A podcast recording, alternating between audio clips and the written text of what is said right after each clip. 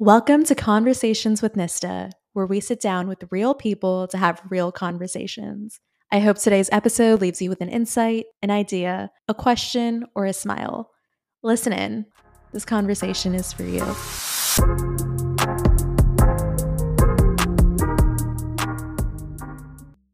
Welcome back to Conversations with Nista. Today I'm here with Esha Pathak, who is one of my social media friends and now personal friend as well. Well, thank you for having me. I know we've been going back and forth for so long, so this has been a long time coming. You're also my first official like guest podcast interview. This is the first like podcast I'm interviewing on. Um, so I'm so excited. Uh, but yeah, definitely clicked off the bat, and I thought that it was only natural. Even when I was consuming your content, I was like, okay, this this girl just seems like my vibe. I know for a fact that we're thinking the same things. We're gonna make this happen. But so excited to be here. Um, I can't wait to get started and chat about what we're chatting about. Yeah, I know. So, I mean, I know when we literally got on that call a week ago, we were talking about like our college experiences and what that was like. And I know you told me that you moved here in 2018 to the States. So you had just finished school in India, and you moved here and you started your college experience. So I just want to hear what that was like in terms of like your thought process, I guess. Was that always something that you wanted to do, like come to the States? Um, was that mm. always kind of like on the radar for you? And then what did that look like in terms of like the college selection process and actually like moving and, and making that final jump? Yeah. Um, great question because I get this asked all the time, but I actually knew that I wanted to move to the States when I was eight years old. And my fascination wasn't just with the US, it was with New York in specific, like a lot of people have. But when it came to the college selection journey for me, um, I was a little more open about it. I I I knew long term I wanted to end up in New York, but I wasn't like, okay, I have to go for undergrad to New York itself. So, anyways, I graduated high school. Um, I had really great friends and family and a great school that exposed me to a lot of resources to move abroad and have that experience. Um, moved abroad in 2018, went to Penn State for college. Um, loved every second of it and i studied economics and political science that also was an extension of what i was passionate about in high school and i know you understand this because we spoke about your degrees too but like i think that drive i had with econ as one of my majors was really what pushed me to pick the schools that i picked um, penn state specifically because it has a great economics programs um, program and is ranked really highly in the country. But in addition to that, I knew that Penn State was a great place for me to flourish professionally, but then also personally because it has a huge alumni network. Um, it has great orgs, things of the sort. I'm, I'm like a Penn State brand ambassador at this point, but point is, I think it was a great stepping stone for me to get comfortable with the US um, and then kind of expand from there. So yeah, I think the reasons why I wanted to move was one, I definitely had this fascination with the US for New York specifically, but I was like, long term, it's there, but short term, want to move to Penn State. I want to study economics there. Um, and then just have a space to grow professionally and personally. And did you like have these expectations, I guess, moving to the States and going to college here? Was it like, this is what I'm expecting college to look like, or anything that you were like hoping would happen, or personal or professional goals like in those four years? Hmm. In terms of what I expected college to look like socially and professionally, um, yes. Professionally, I think I've always been, I think the social stuff is like the juicy stuff, right? But I think professionally, I've always been very sto- like sorted out, very headstrong. I know where I want to go. I know what my goals are, um, whether that's with my full time career or my side hustles. And I think a huge part of that is because that's one part of your life that's always structured. You know, like you graduate high school, you go to college, you pick a major, you pick a job, you pick a side hustle. This is how you expand it. This is how you scale. Those are things that have quantifiable qualities associated to them so those were the things I was really good at figuring out. I was like, before going to school, I was like, okay, I know for a fact I want to work long term in New York City. One thing done. Sophomore year of college, I was like, I know I want to do consulting because I've been in econ for a while. And I know that consulting is a perfect space for me to flex my econ and poli sci muscles. Okay, this is what I want to do. So that was really easy for me. Then after graduation, that expectation of, okay, I know for a fact that I'm going to have a nine to five or nine to seven, and then also build something on the side. Um, that expectation for myself was always there. So that was good. In terms of social expectations, though, I think I was going into it very starry eyed. Um, I think there's a huge what's a good way to put it? I think Western culture is very celebrated in India. And so when you come here, it's like you come very like starry eyed, like kid who walks into Hollywood and all these new things and lights and fashion. And it, it wasn't that it didn't it, like it, that didn't exist in Mumbai because it did. But I think a huge part of what I was fascinated with was the people. Like I was really excited to come abroad and meet people that weren't from my culture, that were different than me, that looked different. Because my whole life I've been in a majority culture. Like I was part of the majority. I didn't see people that were different from me. Um, that I had a few professors that were American or Australian, but like for the most part, everyone was Desi. Um, so I think socially, I was expecting to have this life where okay like high school is done leave my high school friends behind it's time for college like i'm going to move away move away from all this trauma of high school, quote unquote trauma, because you know a lot of messy things can happen in high school and kind of start afresh. And I expected to really find my best friends forever in college, which in some ways I did. But I think that the entire experience definitely taught me that I I think it made me more grounded in my roots and identity. One of being Indian and also two of the people I have in my life and that sense of confidence in my own identity isn't something that i expected to develop in the four years that i was there.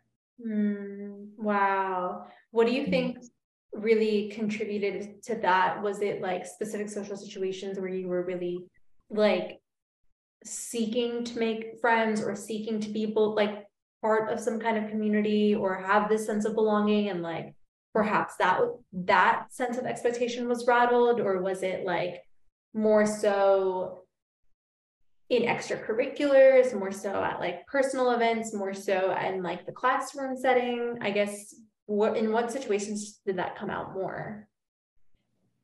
I think so. I've always been very comfortable in the professional and academic setting. And that was something I was really proud of for myself. I think, okay, I think this ties really well to my story growing up too. So I was bullied. And when I was younger, as a, a lot of the bullying that I experienced was on my physical appearance. So for me, the way I looked at it was okay, if I'm getting bullied about the way I look, the one thing I can't get bullied about is the grades I get or the way I am professionally or the things that I'm talented with, you know, or like my extracurriculars. So I really set myself up well in those aspects of life. Um, and because of that, I think that when I went into Penn State too, that was one thing nobody could make me question. Like I knew I was good with numbers. I knew I was good with my classes. I, I knew that I was a sponge and I wanted to learn more. So mm-hmm. I was very confident, not just I was confident not just in professional and academic spaces or extracurricular spaces, but I was okay to fail because I knew that it didn't say something about myself, right? Like I, I knew that just because I failed in those aspects of life once or twice or got that D or something, that it didn't mean that I was poor. It just meant that I I messed up a grade. Like it happens, you know?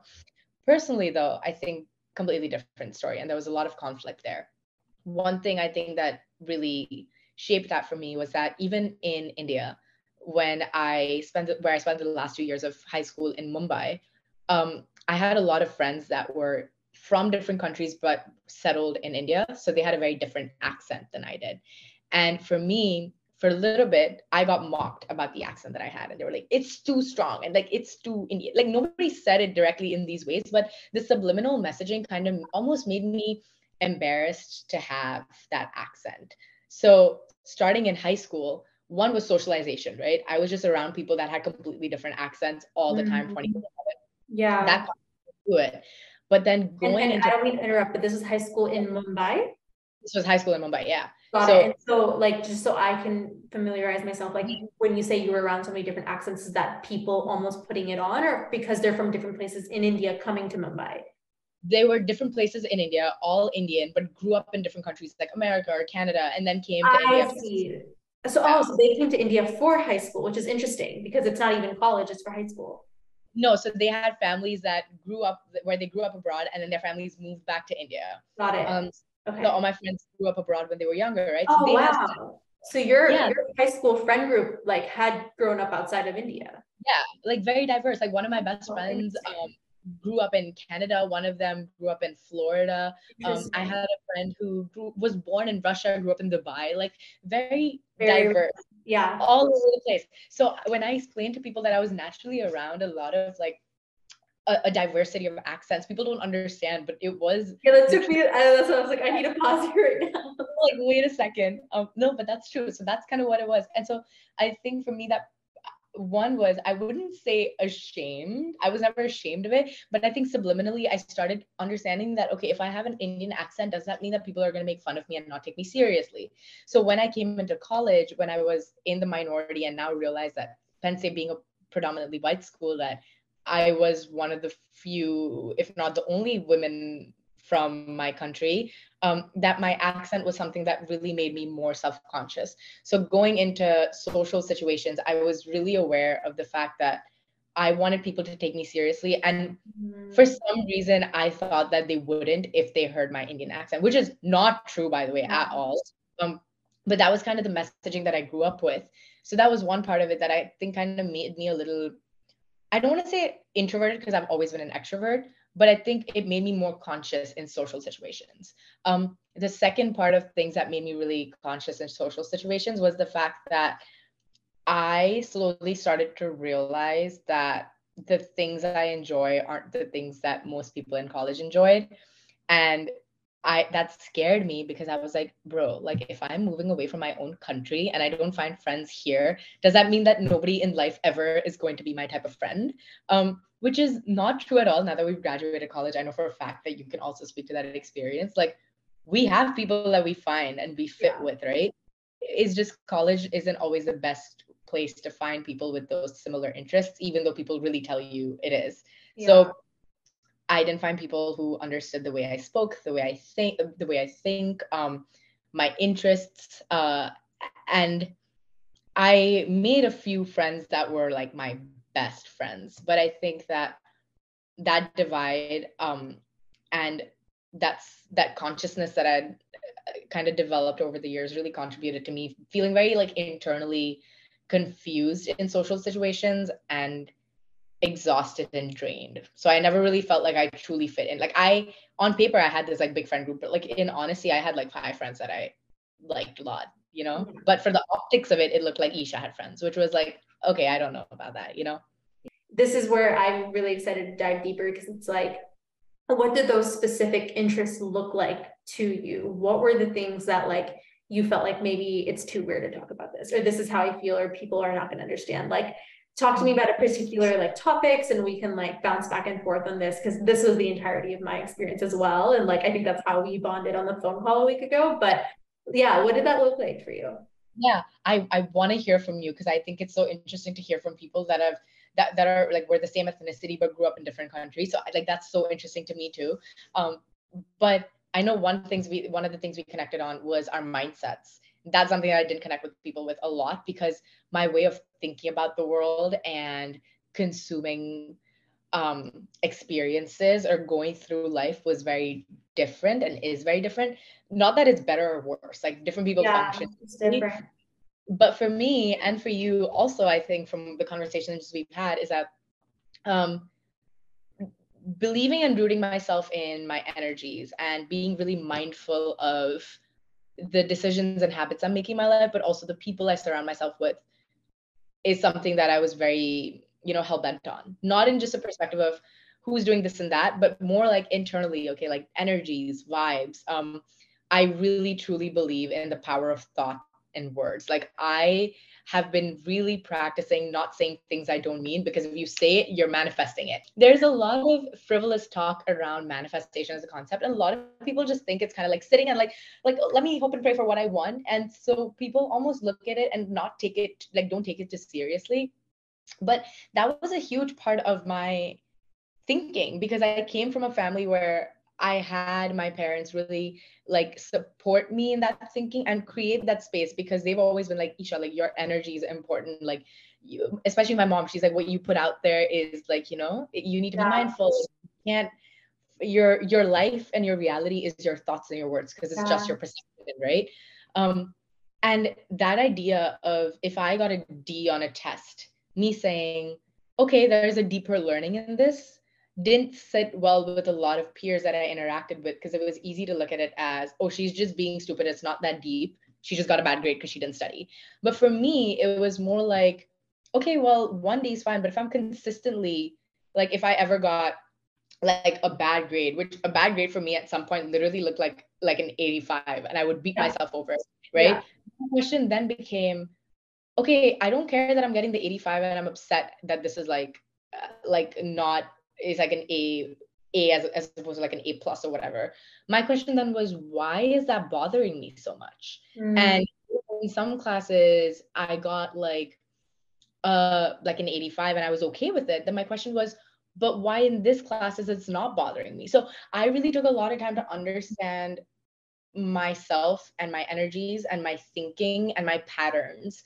And that informed a lot of how I started to heal because my understanding there was okay, I was really tough on myself with classes like econometrics, math, coding, but I was easy with myself with classes like psychology or English or history because naturally I knew that I was good at those classes. So if I failed, I'll bounce back. But with things like math or econ, I was like, wait, if I fail, then I didn't realize that that was rooted in me feeling like I'll disappoint like my dad because he's really good in math, even though my dad has never put any sort of academic pressure on me. But yeah. that was a learning moment for me because I was like, I'm rooting my validation in my dad's opinion of me without his external pressure. So what is that saying about me then? Yeah. So this kind of thinking was difficult to sit down with someone and really unpack because they're gonna be like, girl, it's just a freaking be like, get over it, you know. But that was one thing that I felt a lot of disconnect on. Um, and I know you for a fact have felt that way too. Like, is that like, did you have that opinion as well when it came to like? Yeah, yeah, no. So I and I almost want to elaborate on the fact that like when people were like, oh, like it's just a grade.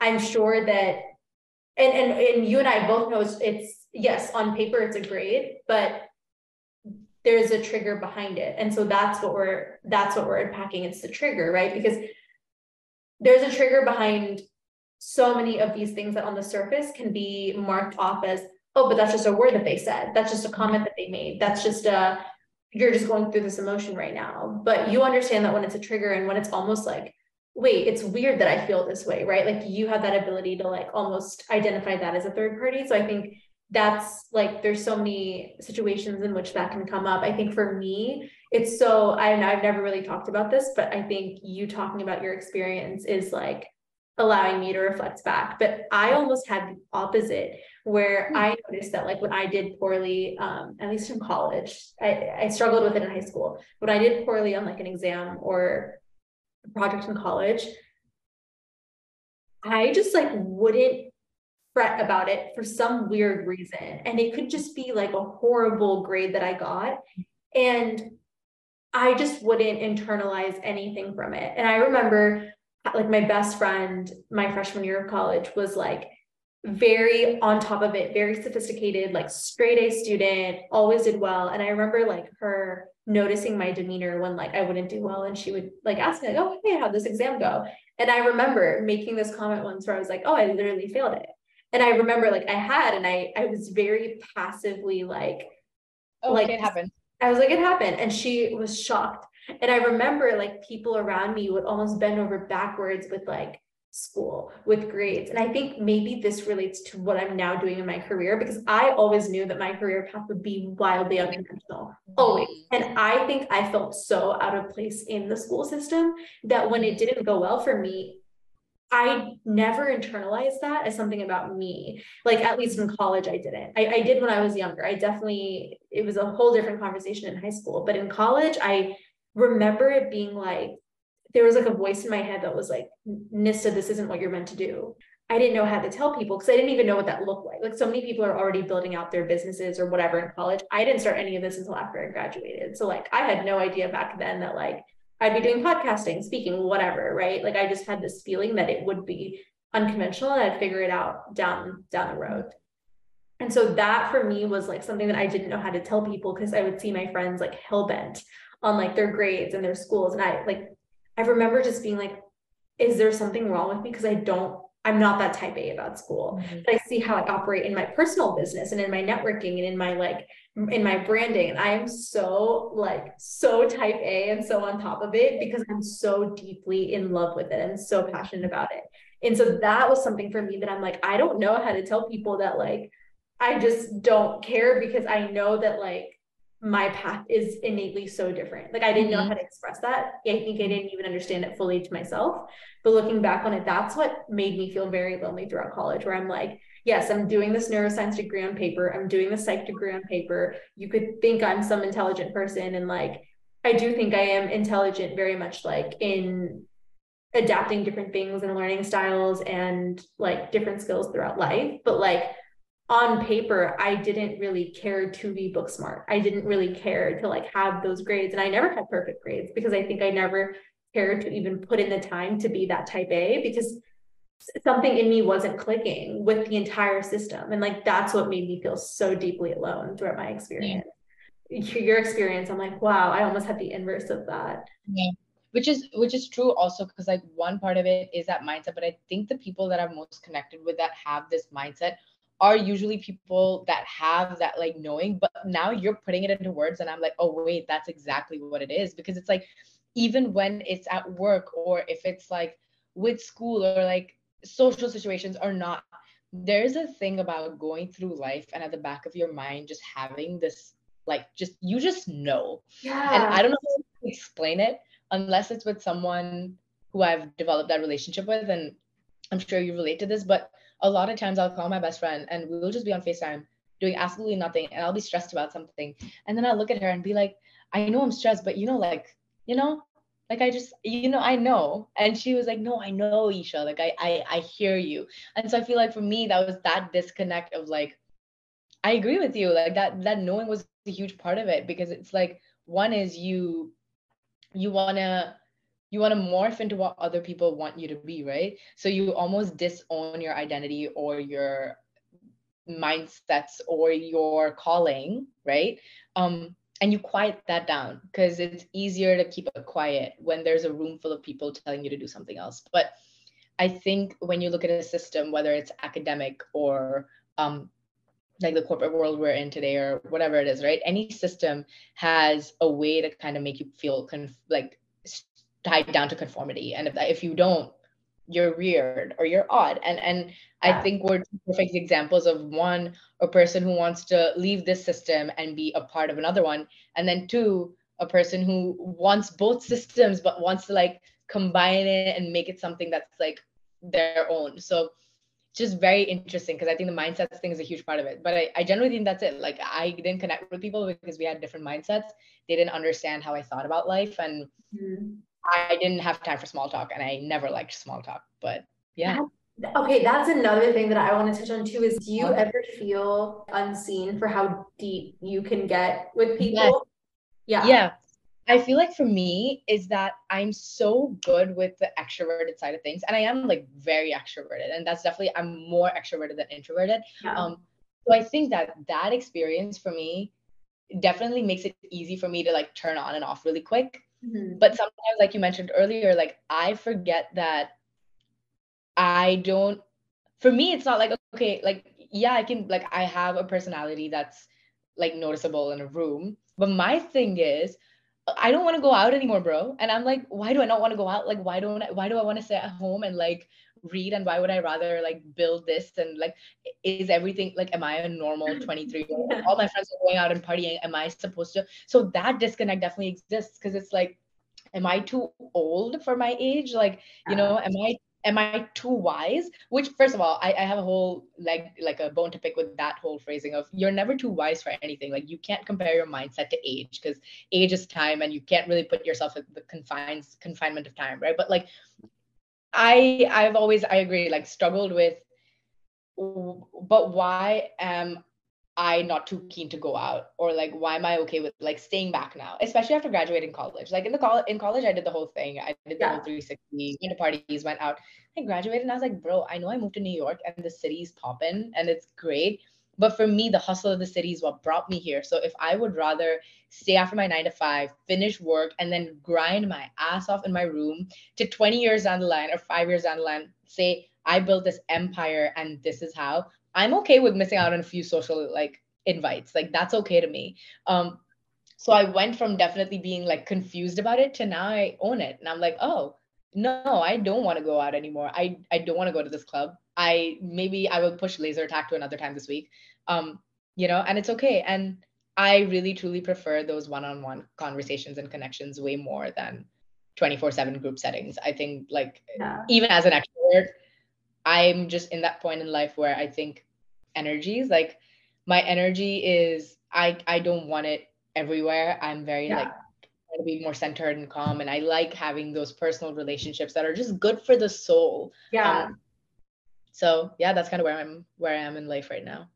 When I asked you that question, I remember being told this by someone too of like you're, you're just kind of boring. You're too intense or you're too intense for someone. Yeah. Sometimes it's just like, oh, am I boring and I have to be more goofy or I have to be more silly. I that's been something to navigate. And I think that's something also that goes to a lot of that is socialization and like the play of femininity, right? In society. Like you're expected to be this fun, frilly, like girl who like doesn't care about life and everything's fun and like giggling and laughing and feminine traits aren't just light you know you have very dark intense um, subtle nuances there too that people don't really address in media unless it's painted in a very grungy light YouTube and television, right? And it's almost like you have to be this or that. Like I can't be fun, fresh, and uh, funny, and then also be deep, mortified about life, and then like intense. And right. all these traits that are feminine, like emotional or sensitive or in touch with certain aspects of their of our lives like it's automatically been labeled as something that's negative right? Nobody says you're too intense. They're always like you're too intense. Like the tonality of it is so different. So i think that's definitely something that's that's mm-hmm. interesting. You'll see like on social media you'll see the dark feminine and then you'll see the soft feminine. Yeah. you see that a lot but like the actual conversation of how those the dark aspects can seem kind of negative unless it's portrayed as oh how to use your dark femininity in an alluring way in a seductive mm-hmm. way unless it's portrayed as a tool it's like oh you're you're a little too emotional and i think it's such a problem because we we didn't we weren't born with this thinking we were taught it right because why isn't it okay that those traits are feminine to you like those are feminine traits like who is to put a gender on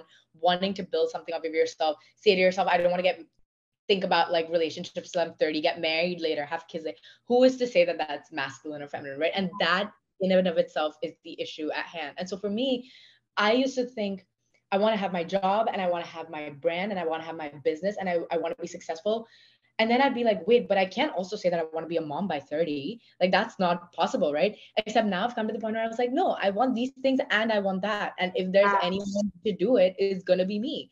And so then that's where then our knowing and our sense of, okay, like I'm detaching from this stereotype, I'm detaching from this identity that's been placed on me has been really empowering for me and i think college taught me a lot of that i think i was perpetually in a in an environment of i felt like i wasn't accepted so I decided to take ownership of that identity and really build on from there, which has been really cathartic and empowering for me, I think.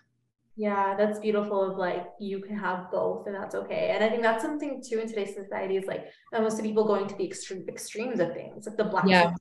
and it's like it's like being comfortable with the gray area or being comfortable with like the coexistence of two things that you might not be seeing commonly, but why can't you be the one creating that? I was gonna say, and I think it can be extremes, right? Like you're right. It's like you're finding that middle ground between the West and the East, but it's it's also that within yourself, how do you want that compass to look? And how do you train your mind over the years? Do you tell yourself because at the end of the day, it's all about your inner child, right? Like it's that voice inside you and your soul trying to achieve whatever level of self-actualization that looks like and whatever karmic cycles you have to go through.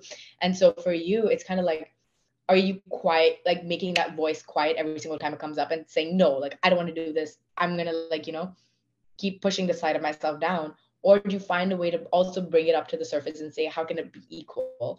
Um because it's like yin and yang right? Like there's like masculine and feminine in everyone. Like there's a balance there. So you can't swing on either ends like i know if i gave up everything to become a mom that's not going to make me happy but at the same time if i give up motherhood down the line to do only work that wouldn't make me happy either so it's kind of like, I know we're using that as an example of like being masculine or feminine. I think that was really important for me. And I think that's where um, I've come to now in life where that knowing of also in good time, everything will come. But right now, my focus needs to be in the now. And what's in the now is me trying to navigate what's going on in my external environment and how can I change it? Not by changing anything externally, but how can I change something inside me to then make myself more comfortable with the environment I'm in right now? Because you can't control things and you can't control life or people or shit that happens. It's more like, how can I think about this differently to make my life and my journey easier? So I think that's also definitely the path I've been on, which has made me more comfortable with either not fitting in anymore or even when I fit in, having managed expectations about the fact that this is not forever. Everything is temporary. Just because you feel like you fit in right now doesn't mean like you're to feel like that forever. And that's okay. I start treating myself like my own friend. Like if there is a second where I feel like, oh, I'm lonely and like, you know, I'm something's wrong. I don't have people. I'm like, no, you don't. You have yourself. So mm-hmm. what can I do right now that I would if I was hanging out with a friend? So if I'm sitting out in my room and all my friends want to go out and then I don't want to go out and I feel the sense of FOMO, instead of feeling FOMO, I'll be like, okay, I decided to actively not go out with my friends. What would I do if my friends decided to hang out with me in my way? So that usually involves like going for a walk, taking myself on a date, like going getting myself frozen yogurt, like calling my like family. Um yeah that's the thing that i would do like finding that comfort in being alone because you you are going to be alone even when you have a family and kids, even when you don't want it, right? So then the question isn't how can we be less lonely? It's how can we be a, be more comfortable being alone? Um, and I think for me, in those moments of like crippling anxiety, I'm like everything's going wrong. I usually just take a second. I put on a guided meditation. I calm down. I really just center myself. And then when I don't act from a place of emotional like vulnerability, I I do things with myself that I would do with a friend because I want to find that friendship and connection within myself. Um, it doesn't matter if you don't fit in outside, right? It's about like how much of the puzzle pieces are you putting together internally. I also think that people now too, especially this ties back to you talking about manifestation and how it's portrayed and it's so frivolous. The reason I think manifestation as a term has even popped off in the Western community is because we're looking for that completion outside of ourselves. People are seeing it as a spell. And yes. always, I always talk, I'm like, manifesting isn't a spell. I, I always preface my talk because in the Gita, law of attraction is always very much talked about as an internal thing. Trade Krishna is very much talking about you doing these acts of service for the goodness of the world. And therefore, all the byproduct of that is going to be your own fulfillment in different aspects of your life. It's almost like a quantum manifestation. But the way the Western community has translated that is oh, do the five, six, nine, whatever method, and like will happen to you. And this will happen, right? Like so many people are like, oh my gosh, you talk about law of attraction, so you must have read The Secret. And I remember reading the first chapter of The Secret and being like, something is wrong. Not that it's not correct. Not that it's not correct, not that it, it can't work. Because I have friends who've tried the rituals in the secret and it has worked out for them. There is there is energy and and reality to that I always kind of say selfish manifestation versus selfless. I, that's how I distinguish it. And so I've had so many clients come to me and be like, help me manifest this guy. Help me do affirmations to manifest this person. And I literally explicitly say, I don't do that. I will not help you with that. I will help you with your own self love. And the byproduct of that will be an aligned partner, but it might not be this person that you're chasing after. And so I'm not going to treat this like a spell. Like I'm not, you know, I'm not going to do spell work for you that inner completion. Like I know people who are in happy relationships who still feel lonely internally, and there are healthy things that they very much are pursuing long term. But now that we're already having this conversation about internal completion, is what do you think? And everyone's needs are different, but when it comes to how much a partner should add to your life, what do you think is almost asking for too much? Because sometimes we do expect our partner to start completing things or to start playing all these different roles, right? Like, what are your thoughts on that or on the reality of how much should be expected from the roles that partner even plays? I think the rules fall away when you stop trying to play the game. And I think a huge part of that game is I want this and I want that. And this is what I, but what do you bring to the table? You know, like yeah. I notice myself, whether it's in past relationships or friendships or like relationships also specifically where in the moment I was complaining so much. And then I look back at it years later and I was like, oh, wait, I wasn't being, I thought I was being a good partner, but I wasn't, right?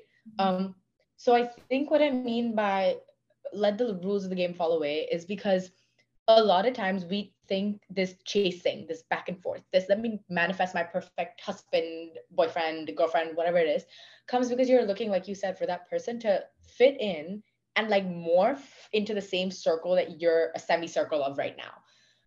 For me, I realized that I don't want that. Mm-hmm. For me, I for me, I don't want someone I don't want to depend on someone to be complete. And this is also something that I think this is just a general social consciousness I think we're slowly coming to is that you don't need someone to complete you. You don't yeah. need someone to do yeah. the things that you think you do. So for me, it's like, how can I be whole in my most authentic way? Learn how to navigate my own healing, learn how to um, self-regulate my own trauma, so that when the when the perfect person comes or is in my life, then I can be like, I don't need you to fix anything for me. I need you to just like hold my hand and be there. Yeah. You know? And what life looks like, and I have a lot of friends in really successful relationships. And I think what they do really beautifully is none of their lives have changed. There's just something additional to it. And I think that's yeah. what a successful relationship looks like because it isn't two people completing one half, like one big shape shifting circle. It's mm-hmm. more like two complete halves coming together. So yeah. now instead of having one powerhouse, you have two powerhouse houses under the same roof.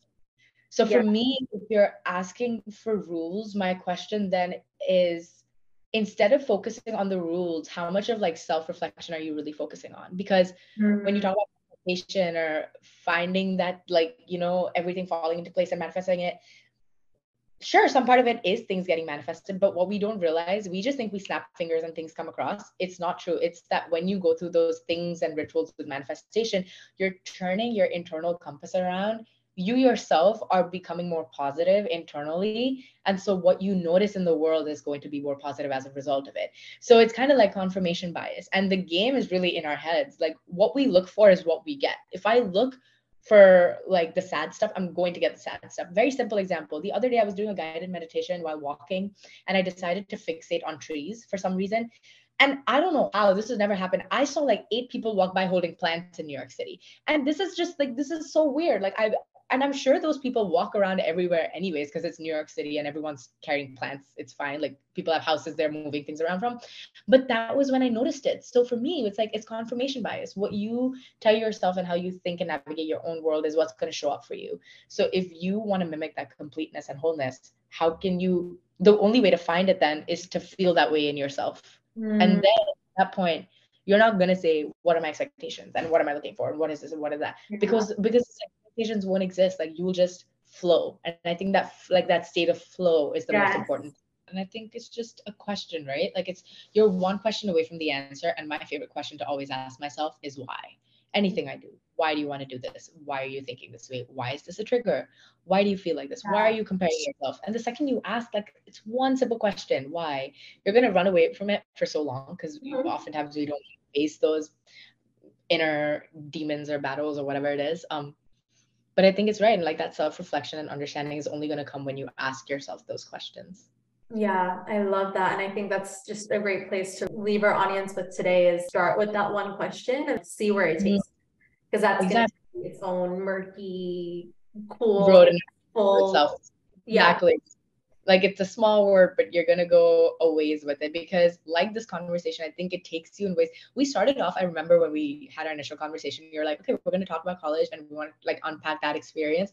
It went from that to something that's completely unrelated yeah. you know? that's similar to how journaling works. So if you just sit down and you ask yourself those questions you're going to get answers that you didn't expect to get. Um, and that's the most important part of it this was yeah such a cool conversation Esha i will let you also drop your social handles so people can go find yeah. you and reach out and reach out and listen to your podcast as well which we're doing an episode on next week so i am so excited and that conversation is actually kind of an extension of this so i would say this is kind of like a part one to that part two yeah. but yeah i'm so grateful that you had me on and this has been such a good conversation um, if you follow me on instagram or tiktok um, should I get my ads here? Or do you just want to link it? You can just drop them and I'll link it too as well. You can just say them really quickly if you want. Okay, yeah, I'll I'll drop them for you then. Um, So if you want to find me on my podcast, it's called Turn Off the Ringer. And the Instagram page for that is at Turn Off the Ringer Podcast. I'm so passionate about it. Um, you can also find my personal Instagram from there, which kind of is an extension of all my other work, including my mentorship platform that I officially launched last week called Help Me Help You. And I will also be giving my first workshop in New York City on June 20th. So if you're in town, oh I would love to there. Yes, Wait. I know. Yeah. I know will be there because I literally dropped this before we got on this call, and I was like, wait, I'll tell her, but after this will be so fun. Um, but I'm okay. Let's text about this because I right. to run to. I'm very interested in that. Um, yes. Text you about it after. But um, thank you so much again, Esha. Like I mentioned, everything will be dropped in the text box below, so people can go reach out to you, work with you, listen to your podcast, sign up for the workshops. And yeah, I'm really excited for part two. So everyone go follow both of our podcasts, leave a review, and stay tuned for the second episode. Thank you guys, and I'll see you all in the next episode. Bye, guys.